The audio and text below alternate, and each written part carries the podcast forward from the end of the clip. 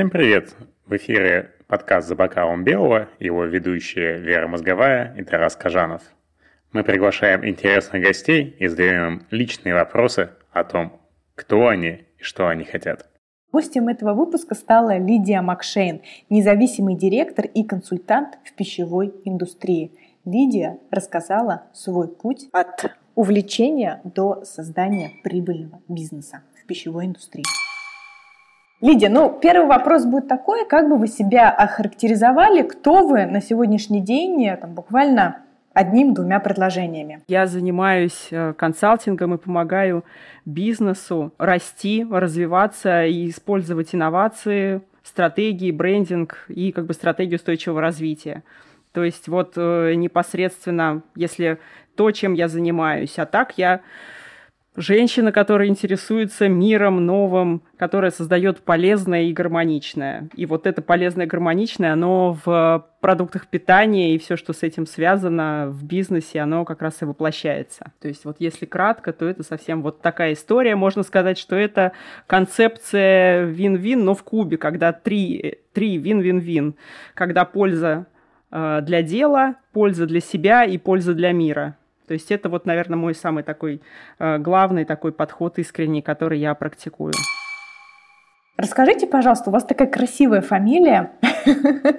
Расскажите, пожалуйста, историю вашей фамилии а, и вообще там немножечко про свое детство. А, хорошо, да. Моя фамилия, значит, фамилия это ирландская фамилия из э, клана Макшейн, которая является одной из частью клана королей Ирландии О'Нил.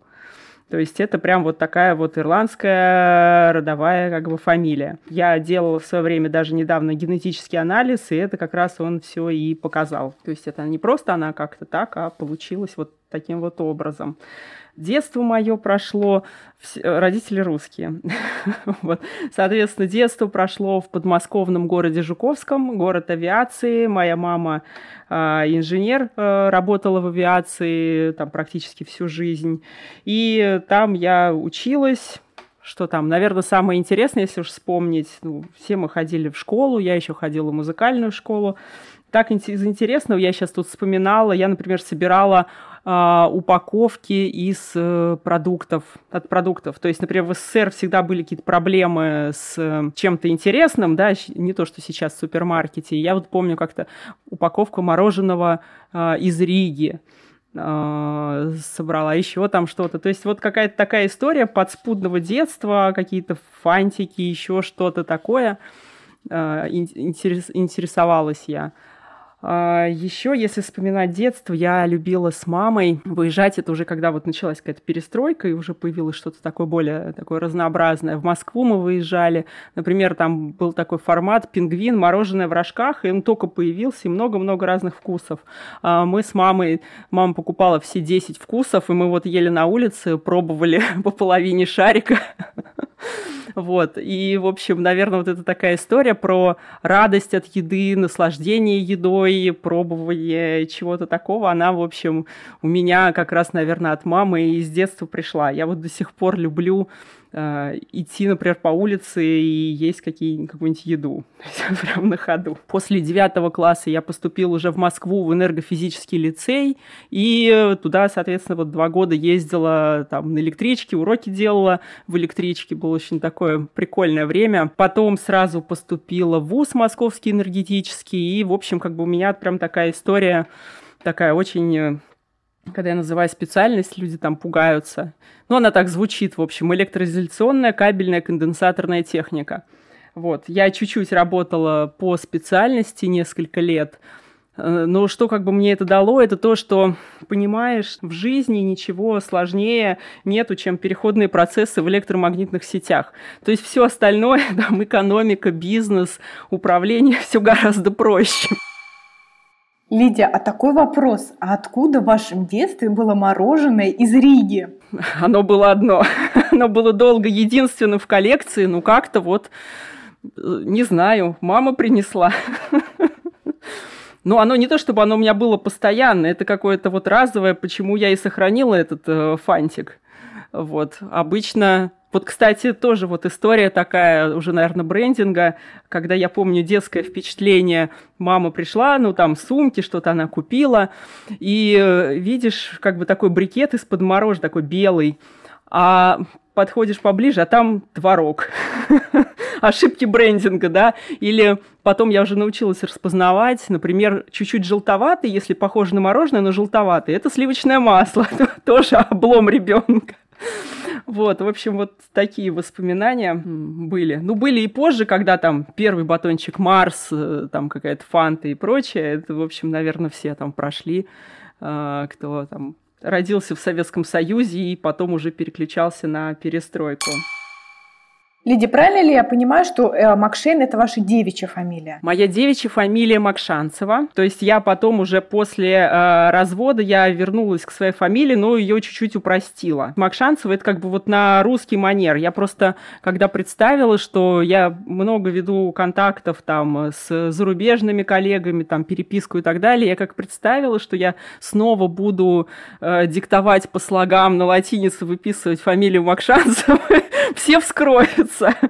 Вот, поэтому я решила как бы уже тогда поменять на такую вот э, ирландскую версию, чтобы уже никого, что называется, не путать. Так как-то несколько понятнее, а то кажется необычно, откуда ирландцы в, в Жуковском. Тем не менее, генетика, генетика. Причем э, как бы ну, идя хорошо. через Откуда Сибирь... в Советском Союзе люди с фамилией, там, э, ну, то есть как бы С Макшай. такой фамилией, да, да, с такой фамилией, да. Вы знаете, я, если уж по поводу вот этого удивления, у меня тоже, естественно, у меня и родственники из Сибири, и, в общем, тоже как бы какие ирландцы, да, тем не менее, когда мы встречались уже в Ирландии, в Дублине на вот э, генеалогической конференции, и там я уже встречалась с Макшейнами и Унилами, я спросила, они тоже как бы так, ой-ой, из России, а там один э, чувак говорит, а, все понятно, значит, это тут польская, значит, война, тут с этим, с Карлом там каким-то и прочее, все попали, либо трейд, либо армия, то есть все, в общем, у них там вопросов даже никакого удивления не возникло, поэтому поэтому оно на первый взгляд, да, через, ну, это было много лет назад, поэтому вот так вот. Какие только не бывают. Вы сделаете свой анализ генетический, может, вы тоже удивитесь. Лидия, а расскажи, а какие у тебя воспоминания об учебе в лицее? Замечательные. Там была, ну это был 93-94 года, соответственно, вот такая вот уже такой этап Советского Союза, когда он, это даже не Советский Союз, по-моему, когда он уже вот это вот неразбериха такая, да. Соответственно, что у нас было? Там было три класса, 9, 10, 11, и вот э, в каждом потоке было 10 классов. Соответственно, можно это представить. Лицей – это толпа, это много твоих сверстников, которые чуть-чуть тебя постарше, либо твои ровесники. Поэтому это было замечательное время. Учеба была да, учеба хорошая была, там физика, математика, литература, ну, как бы глубокое все. Но самое интересное это было, конечно, после. А, у нас был замечательный директор, и он и сейчас э, жив-здоров, и очень много делает для лицея. А, Чудов Владимир Львович, он тогда, значит, запускал э, марафоны. Это такие марафоны, когда классы состязаются между собой по, мног, по многим разным параметрам, там, конкурс танца, песни, интеллектуальный, там, инсценировка, еще что-то там, физически и так далее, и, в общем, победа была поездка за границу. Ну и, соответственно, а, часть, значит, часть школьного дня мы учились, часть школьного дня мы готовились или участвовали в этом, там танцевали, я играла в рок-группе на синтезаторе, там что-то пели мы, какие-то там частушки. Ну, в общем, э, жизнь в лицее была чудесная. Прям есть что вспомнить. Поэтому я, в общем, даже и факультет выбирала тоже. О, мои знакомые, это старшекурсники, они говорят, приходите, мы вам такое посвящение устроим, что, в общем, было весело какие-то да, рациональные э, способы выбирания э, университета уже? А с университетом конкретно там было э, чуть-чуть проще. То есть надо было определиться, я там в гуманитарии или технари. То есть тут было как бы так. А дальше, когда ты технарь, ты смотришь... По сути, мне было все равно идти там, например, в энергетический или авиационный или еще куда-то. То есть здесь уже мы шли просто по пути наименьшего сопротивления, потому что времена были такие тяжелые, там э, и у мамы, и все, там особо на репетиторов денег не было, поэтому можно было рассчитывать только на себя. То есть поэтому подготовка как бы в самом лице учебу, она частично это была программа и первого курса, то есть как бы мы могли поступить э, ну, легче, и вуз э, был в нас заинтересован. Плюс были какие-то льготы при поступлении, что ты сразу сдаешь вступительные, они же выпускные.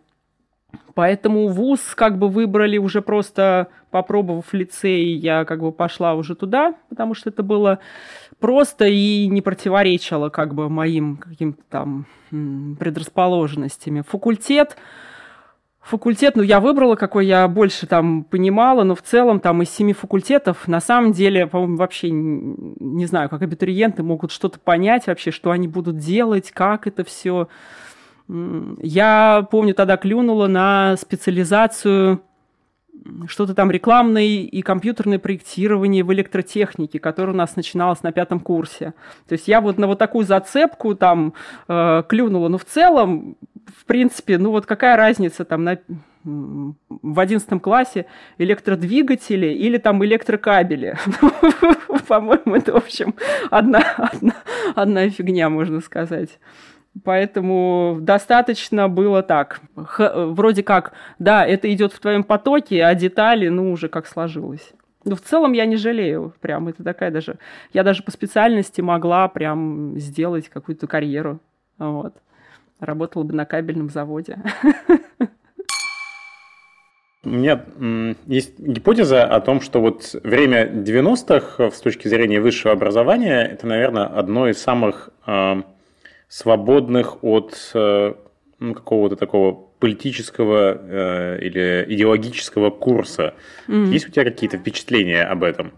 Uh, да, да, соглашусь, соглашусь с тобой, Тарас. Uh, всяких историй КПСС и прочих мы уже не застали. Там, по сути, даже еще большая как бы коммерция до нас не дошла. И, в принципе, у нас там был одногруппник, который пытался заплатить, и у него не принимали. А, то есть мы учились, э, учились все, и, в общем, да, была прям учеба серьезная, и даже зачеты у нас были не зачет, не зачет, а прям с оценками. То есть как бы такая школа была, это хорошая, ну, полная еще не развалили, то есть все как бы... И старая школа преподавателей была. А как ты думаешь, что вот э, держало эту систему? Вроде как идеология закончилась, зарплаты, я так понимаю, почти ни у кого особенно не было, тем не менее, вот ты говоришь, учили на совесть. Так или иначе, там все равно в институте э, все-таки эта история там как бы не про зарплаты, вот по крайней мере тогда, то есть были какие-то небольшие, но люди держались, э, наверное, у них были, я просто не знаю, преподаватели там, наверное, какие-то проекты, подработки, ну, в смысле, там, что-то такое, наверное, было. Как правило, это вот люди, которые верят в, в дело, делают свое дело качественно. Еще там эти люди и писали учебники, по которым я училась там. Поэтому вот как-то так, наверное, держались за, вот, ну, вот, за дело, я думаю. Переходя к сегодняшним временам, да. а где ты считаешь, вот сейчас есть какая-то подобная история, когда вот людям, ну, очень не все равно, есть ли какая-то отрасль, где это ярче проявляется? Наверное, это те условия, где не очень сытно, потому что тогда те люди, которым э, все равно они туда не пойдут, и где есть какие-то некоторые э, сложности, идеи, но не совсем, наверное, плохо. Ну вот я так сейчас не готова сказать на самом деле. Где есть какой-то простор, это могут быть те же самые стартапы. Вот стадия там основания, когда нужно, в общем, понятно, что денег не так много, задач фронт огромный, и ты действуешь именно во имя дела. Сложно сказать, наверное, это зависит от каких-то прям, вряд ли это какая-то отрасль. Но в целом и сейчас же в учебе, э, там, я просто сужу по, например, по своему сыну, по преподавателям, там работают очень увлеченные люди, и они прям отдают себя, ну, как бы выкладываются на полную. Расскажи, чем ты сейчас занимаешься? Сейчас я занимаюсь консалтингом. Э, это как раз та роль, когда хочется уже накопленные свои знания, опыт из разных э, сфер приложить не для одного проекта, не для одного бизнеса, а для разных. То есть ты понимаешь, что в один проект, наверное, было бы скучновато, и ты можешь дать э, гораздо больше. Больше идей, больше твоего знания и навыков. То есть это различные формы консалтинга, которые я сейчас даже и могу так кратенько и перечислить, чтобы было понятно. Одно из моих как бы экспертных направлений – это направление ЗОЖ. То есть когда нужна экспертиза в продуктах, в их создании, продаже и продвижении. То есть это для производителей, для ритейла и для для инвесторов. Э, я с 2005 года занимаюсь э, ЗОЖ-направлением во всех ипостасях вот своего бизнеса, собственных торговых марок, выводов э, продуктов на рынок, там, одно из первых. Поэтому вот направление органическое, эко, фудтех, там, ЗОЖ всех разных каких-то мастей различных категорий я, в общем, со всех сторон прощупала и регулярно посещаю выставки. Можно сказать, посещала, я надеюсь, они продолжатся все-таки. А, посещаю выставки наши международные, там, и супермаркеты, и все, чтобы постоянно это дело Э, изучать. Соответственно, вот эта вся экспертиза, создать продукт какой, чтобы он был, отличался от других, э, встал там на полку или нашел свой какой-то оптимальный канал. Здесь как преподнести э, там коммуникации, маркетинг, что написать, что не надо писать, чтобы отличаться. Ну вот много всего. А следующее направление – это направление уже просто в целом бизнес-консалтинга для малого и среднего бизнеса. Здесь уже вопросы управления, стратегии, развития, то же самое маркетинга, брендинга, уже независимо как бы от э, направления бизнеса. Там создание технологий и выявление там точек, которые позволят бизнесу там увеличить рост. То есть я, наверное, специализируюсь, можно сказать, вот есть такой визионеры, есть сталкеры, есть люди, которые находят решения, которые не очевидны на первый взгляд. То есть это вот, наверное, моя такая специализация. Чуть-чуть опережая время, показывать э, людям и давать что-то такое новое. И, соответственно, я еще большой любитель э, членство, где бы то ни было, будь то факультетский вечер, э, факультетский профсоюз э, в институте, клуб предпринимателей, деловар, там, ассоциации независимых директоров. И, в общем, как бы вот все вот эти коммуникации, опыты, общения, оно как бы дает огромный, огромную такую вот насмотренность широкую, которую можно привнести в бизнес, обогатить там, точку зрения э, собственника, какое-то второе независимое мнение, и это приносит пользу. Форматы могут быть там консультации, какие-то короткие, несколько там часов. Есть регулярные форматы, там, условно говоря, ну, например, компании, я тоже проходила такую стадию в бизнесе, когда недостаточно выросло, чтобы взять человека э, высокооплачиваемого, высококвалифицированного э, в свой штат потому что нету на него фото и нет на него и загрузки такой стопроцентной. А, например, пригласить его на какой-то небольшой там раз в неделю, условно говоря, на три часа, это можно спокойно потянуть, и польза будет э, для бизнеса ну, большая. И вот, в общем, такой формат э, внешнего директора, там раз в неделю мы встречаемся, там независимый директор в совете директоров – вот э, такой формат, как бы он для малого среднего бизнеса, он позволяет существенно ускорить рост, потому что видится какое-то другое мнение. Ну и плюс собственник еще тоже, он же часто в таком бизнесе, он сильно погружен в оперативку, а сам себя вытащить в стратегию, там хотя бы на пару часов в неделю, это достаточно сложно. Поэтому вот э, те люди, с кем я занимаюсь, ну не занимаюсь, там мы встречаемся вместе, общаемся, как бы они благодарны, потому что вместе что-то в обсуждении рождается, какие-то осознания, там, решений, осознание каких-то узких мест. Также еще формат есть э, трекерства. Как трекер это вот уже культура стартапов.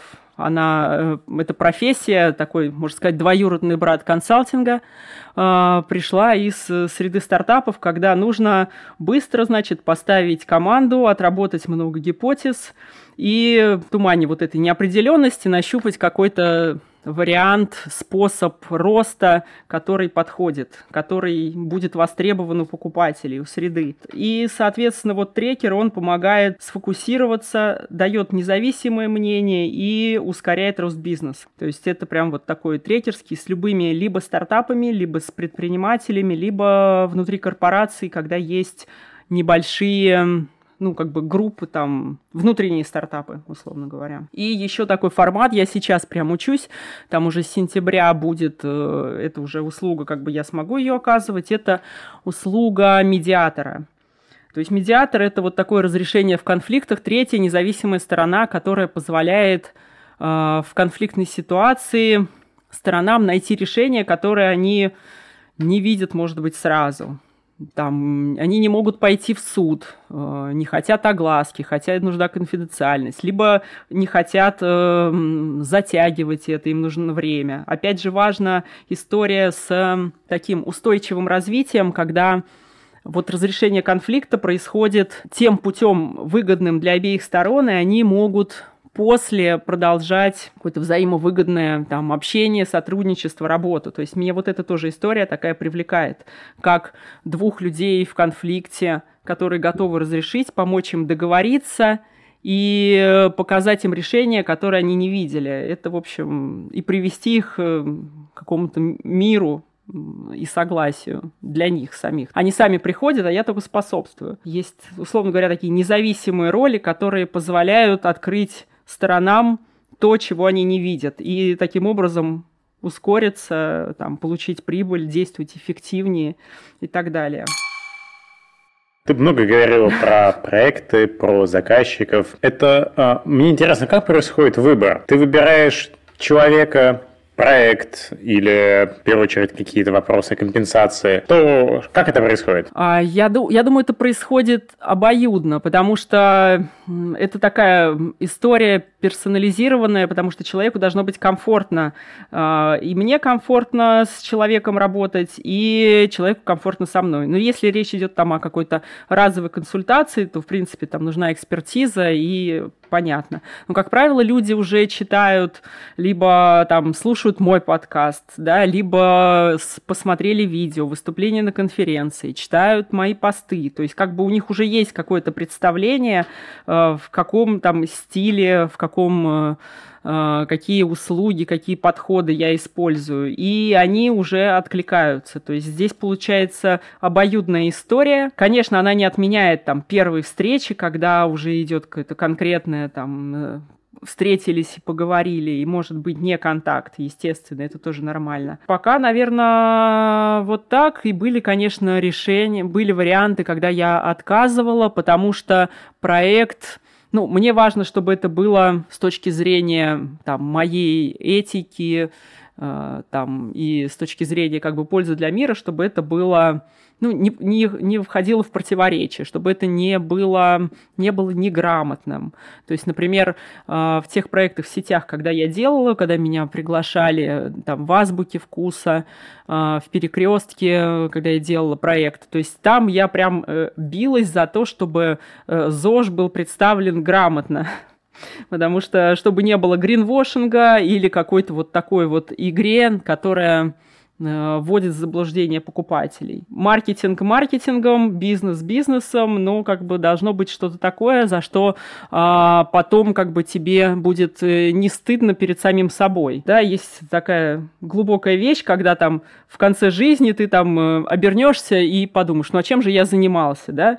Не фигней я занимался всю жизнь там, и не, не было бы, ну вот так вот. А, а ты можешь разглашать ну, хотя бы примерно проект, от которых ты отказывалась? Нет, нет, конечно. Ну, там, э, не, ну, к сожалению, да, не смогу, но, но это как бы не, не то, чтобы прям там был какой-то криминал, наркотики и так далее, но, скажем так, было чуть-чуть... Э, мне бы просто не хотелось, чтобы этот проект был в моем портфолио и мое имя там упоминалось бы. Вот. То есть э, так в целом это тоже бизнес, и э, там как бы это все, все в целом нормально. Оно тоже имеет право на жизнь у нас. Лидия, а правильно ли я услышала, что вы в азбуке вкуса и в перекрестке тоже были как э, независимый консультант, то есть вы не были наемным сотрудником там? А, нет, нет, а, значит, в азбуке меня, я выходила в азбуку с предложением э, консалтинга, с предложением проекта, э, но тогда как бы сказали, что нет, мы берем только в штат. То есть я прям работала там по найму полный день в офисе, все. Ну и, к слову говоря, это было это было бы самым эффективным решением. По сути, ты э, как бы приходишь в компанию внутри на этот проект, и ты должен глубоко в него погрузиться, должен объединить различные департаменты, привести какую-то, донести новую информацию. Поэтому это было самое эффективное внутри, прям вот э, на полный день. Знаете, а, у меня немножечко в голове такой гэп возник. Да, да. С одной стороны, вы рассказывали про то, как вы обучались в энергетическом университете, а тут мы начинаем говорить про, значит, ЗОЖ, органик, био. Вот где произошел этот переход, э, когда вы решили, что вот энергетика нет, а вот вот это вот направление пищевое, да. Да, самое самое интересное, когда у нас на кафедре было там юбилей 70 лет или 80 лет, значит, кафедре, я своему преподавателю по диплому приношу книжку рецептов, значит, где я соавтор. Вот у него тоже был такой же гэп. а, на самом деле он произошел с рождением сына. То есть у меня получилось, я взяла декретный отпуск, и э, там как бы я уделяла много внимания там воспитанию, здоровью и так далее. И получилось свободное время и свободные силы, куда нужно, куда-то э, моя энергия должна была приложиться. Вот. Но, естественно, она приложилась в питание, потому что, ну, мама заинтересована в здоровье своей семьи, своего ребенка. И я, соответственно, занялась тогда здоровым питанием, когда сыну было там что-то год. И постепенно я, находясь дома, я стала писать, э, основала рассылку. Тогда еще не было блогов, соцсетей. Тогда был Subscribe.ru. Такими постепенными шагами я, соответственно, и свернула на путь продуктов питания. Я уже потом стала публиковать рецепты, потом мы открыли интернет-магазин, потому что я поняла, что мне неудобно давать рецепты, в которых ингредиенты, которые люди не могут купить. Потом был вопрос э, там с подсластителем, э, там непонятно что веганские кексы, у нас был такой стартап, мы собирались производить веганские кексы в 2008 году. А вот, непонятно, какой, что использовать вместо сахара. Таким образом, там мы нашли, я нашла сироп топинамбура. То есть все постепенно вот из этого увлечения, такой стартап на кухне, и э, выросла как бы моя вот эта профессиональная история. Просто вот образование техническое, оно дает возможность уже разобраться как бы в любой в любой системе, в любой технологии, ты производишь там кабель или ты производишь э, по принципу там продукты питания, то есть все равно какие-то технологические линии, там принципы управления, как бы это все в целом одинаково, а специалисты, конечно, уже знают дела свои. А расскажите, пожалуйста, про проект или, может быть, по проекты, которыми вы безумно гордитесь, что вот вы их воплотили в жизнь. Тут на самом деле их даже вот несколько. Самое интересное, что вот заходишь, например, а, во Вкусвилл. Я там вела проект, мы вместе с командой Вкусвилла делали СТМ. Ну, это можно так назвать, да, СТМ ПП. На тот момент это больше было ПП, называлось под термином. Соответственно, если вы зайдете во Вкусвилл, вы увидите там, по-моему, во всех категориях на темно-сером фоне яркий такой листок, и вот продукты собраны. Там у них понятно, что много всего разного, но, в общем, если приглядеться, то они есть во всех категориях. И вот эту вот STM как бы я э, создавала вместе с дизайнером и с э, бренд-менеджерами Вкусвилла. То есть вот горжусь ли я? Безусловно, я горжусь тем, что я захожу во вкусвилл, и они расширяются, продукты появляются. Вот.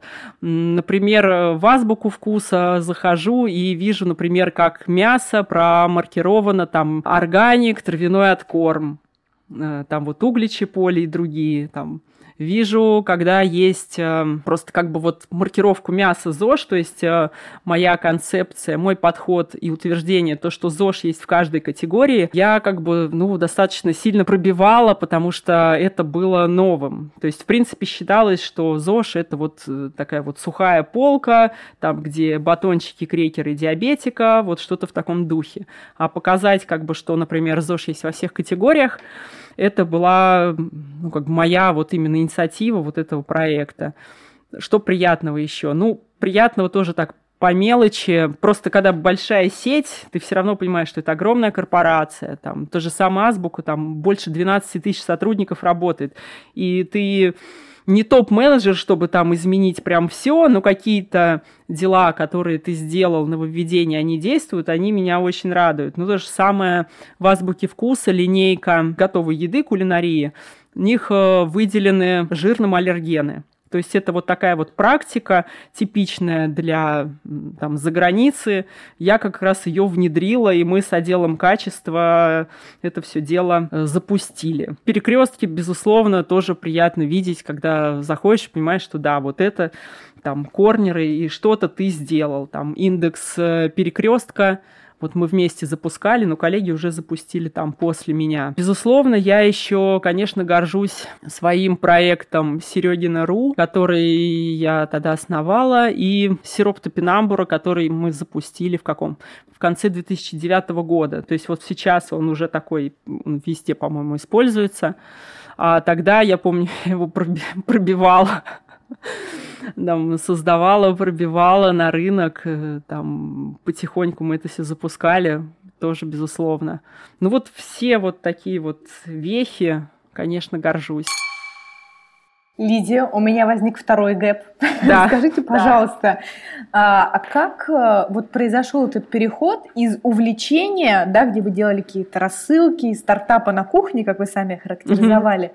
до того, как вы начали работать с сетями? И какая была первая сеть, с которой угу. вы начали работать? Это вот как раз э, был тот случай, когда ты вроде знаешь, чем ты... Я вообще как достаточно целеустремленный человек, и я знаю, чего я хочу, что мне нравится, то есть у меня нету такого про- проблемы, типа, ой, что там с самореализацией, как ты, куда пойти, куда податься. И тут у меня наступил в каком-то году, в семнадцатом году, период, когда я поняла, что как это по прошлому это низы уже не могут, да, а верхи не хотят. То есть вот по прошлому я не могу а, уже работать, то есть там вот этой операционной деятельностью заниматься, а не знаю, что нового. То есть я себя спрашивала, ну, нравятся ли мне продукты питания, хочу ли я ими заниматься? Да, безусловно, интересно, интересно. Но вот то, что я занималась тем там собственным э, бизнесом и управлением там интернет-магазином, мне уже вот, э, ну как вот эта операционная деятельность, мне уже совсем, я вот просто не, ну, выгорел, не выгорел, но очень устала. И вот как раз тогда был потихоньку поворот на то, что я уже поняла, что мне хочется идти дальше, становиться на следующую ступеньку и делать то же самое, но более масштабно с сетями. Первой сетью как раз была, был проект с Вкусвиллом, потому что, ну, в принципе, все равно мы все знакомы были и там по, по рынку. Поэтому они мне предложили э, вот такой вот попробовать, такой проект. В принципе, вкусвилл они всегда открыты к разным экспериментам. Сейчас вот идет следующий, как бы, следующий переход, э, когда я перешла и стала уже заниматься консалтингом разных компаний, и плюс еще добавила историю такую более широкую, когда есть социальные технологии, когда есть эм, коммуникации, выявление точек и так далее. То есть чуть-чуть шире, ну как, даже не чуть-чуть, гораздо шире, чем просто ЗОЖ. А, Лидия, а расскажите, пожалуйста, а вот у вас есть а, свой собственный подкаст «Индекс гречки». А что угу. вот вам дает вот наличие подкаста? Введу в курс дела, вы это знаете, а слушатели нет. Индекс гречки – это бизнес-подкаст о продуктах, трендах и стратегии устойчивого развития. То есть такой вот э, подкаст о продуктах, но тоже для бизнеса. Что дает? Прежде всего, он меня собирает потому что я начинаю смотреть и думать, что можно дать интересного, в какой форме для своих слушателей. Во-вторых, конечно, это польза именно для самих слушателей, потому что мне говорят, ой, спасибо, ой, интересно, я там переслушал и так далее. Ну, подкаст молодой, я, в общем, выпускаю его не так часто, как бы мне хотелось, поэтому пока вот бенефиты такие. Конечно, планы там тоже большие и делать какие-то интервью интересные и прочее. Но вот пока идет режим собрал контент, сделал там иллюстрации, рассказал, выложил на сайт, там какие-то футех истории. Ну, в общем, это тоже какой-то повод подвести какие-то итоги, отметить значимые события рынка и просто даже привлечь людей. Лидия, не могу не задать вопрос. Расскажите, пожалуйста, вот в нашем стремительно меняющемся мире, вот такое ощущение, что на самом деле там не знаю, карантин, он был условно в прошлом веке уже. Просто все так mm-hmm. быстро меняется, да. Расскажите, пожалуйста, вот на ваш взгляд, какие тренды будут актуальны а, в пищевой отрасли там в ближайший год? Не говорю уже про пять лет, год. А, да, я даже сейчас подумаю, ну, ну да, да, год. Хотя, в общем, мы сейчас уже вот э, привыкли, наверное, что планировать точно там на год это уже очень такая отдаленная перспектива. Тренды, тренды мы сейчас и видим. Тренды это здоровое питание, так или иначе, но оно под э, соусом Э, безопасности под соусом иммунитета. То есть, в принципе, все, ну, люди, если задумывались, здравомыслящие, понимают, что вот эти маски, сказки и пляски сильно не помогут. И, в общем, иммунитет тот, кто может э, вынести человека и вывести вот в этой истории непонятной с вирусом. Вот, то есть история иммунитета безопасности, безусловно, технологичности, ну, конечно, тренд есть на замену животных продуктов всякими альтернативными. Тут и молочная категория, и мясная, и рыбная, и яйца, и, в общем, все что угодно. Есть тренды, опять же, если говорить о, например, реалии России, России то это, получается, тренды на локаль, ну, в принципе, они в мировые тоже, на локальные продукты, на бюджетные продукты, на отслеживаемость, как бы вот эту вот прозрачность от производителя from farm to fork, да, то есть от фермы до вилки. В принципе, вот такая история, когда смешиваются, условно говоря, и наши какие-то корни локальные и так далее, добавляет сюда технологичность и вот эта вот диджитальность. Некоторым таким большим дальним трендом, безусловно, но он как бы и не менялся, и никуда не изменится, это персонализация питания, когда человек сможет э, выяснить, и это, в общем, и сейчас уже доступно, а, свои продукты, своя корзина продуктов именно для него, и именно там даже вот в этот период э, его развития, состояния организма. То есть вот мы все равно от этого никуда не уйдем. Та же самая генетика, анализы и база, просто это будет проще, дешевле и доступнее. На самом деле трендов, как и мода, да, очень много. Каждый там выберет себе, и, в общем, все эти исследовательские агентства, они сразу разводят прям целую карту трендов, чтобы каждый мог выбрать. Лидия, и последний тогда вопрос. А, расскажите, пожалуйста, а как вы понимаете, что вы молодец? У каждого человека, у меня, да, я буду говорить за себя, да, есть такое чувство внутри, когда ты сделал, и ты понимаешь, вот вот классно, прям не стыдно э, перед самим собой. Также, если говорить о, ну, чуть-чуть шире, то это такое понимание, что это есть некоторая картина мира большая, и вот такой пазл, и а, вот сделанное тобой, сделанное мной, это как пазл, который вот он встает точно, и он эту картину там, украшает, делает э, лучше. Но бывает там, когда кроссворд разгадываешь, например, вписал правильное слово, и как бы все хорошо. Или вписал неправильное слово, и весь кроссворд, там половина кроссворда как бы улетела, там перекосилась. То есть мне вот э, нравится такое состояние, когда этот проект, он усиливает э, дальше. Лидия, спасибо вам большое за интервью. На самом деле ваша история прекрасно подтверждает тот факт, э, что из простого увлечения может развиться очень интересный и прибыльный бизнес. Лично да, меня ваша да, история это... это вот прям прямое подтверждение этому. Спасибо вам за интересные вопросы. Прям позволили еще раз задуматься. Спасибо, Лидия. Я в твоих рассказах услышал что-то, чем я на работе занимаюсь, только вот все эти внутренние стартапы, какая-то экспертиза, встречи, выдергивали из операционки – мне кажется, угу. если бы я про себя рассказывал, я мог бы что-то очень похожее рассказать, только ну, вот, э, без внешних заказчиков. Медиаторство, ну, да. какие-то поиски вот этих вот хорошего пути, чтобы им дальше вместе работать. А мой взгляд, удивительно похоже на ну, там, мой опыт да, предпринимательства. Это очень, да. Да, да, да, это один из форматов, да, такого предпринимательства. Только ты без своей фирмы, а так э, те же, то же самое, ну, аналогичное, да, да. Это на самом деле самое сложное, наверное, вот э, это как бы быть, э, быть предпринимателем, быть готовым к тому, что может произойти все что угодно, и э, там разные, как сказать, вопросы, задачи и проблемы, они совершенно разного калибра сыпятся там постоянно как бы в какую-то единицу времени. На этом мы с вами прощаемся. Это был подкаст «За бокалом белого», где мы, Вера Мозговая и Тарас Кажанов, берем личные интервью у интересных людей.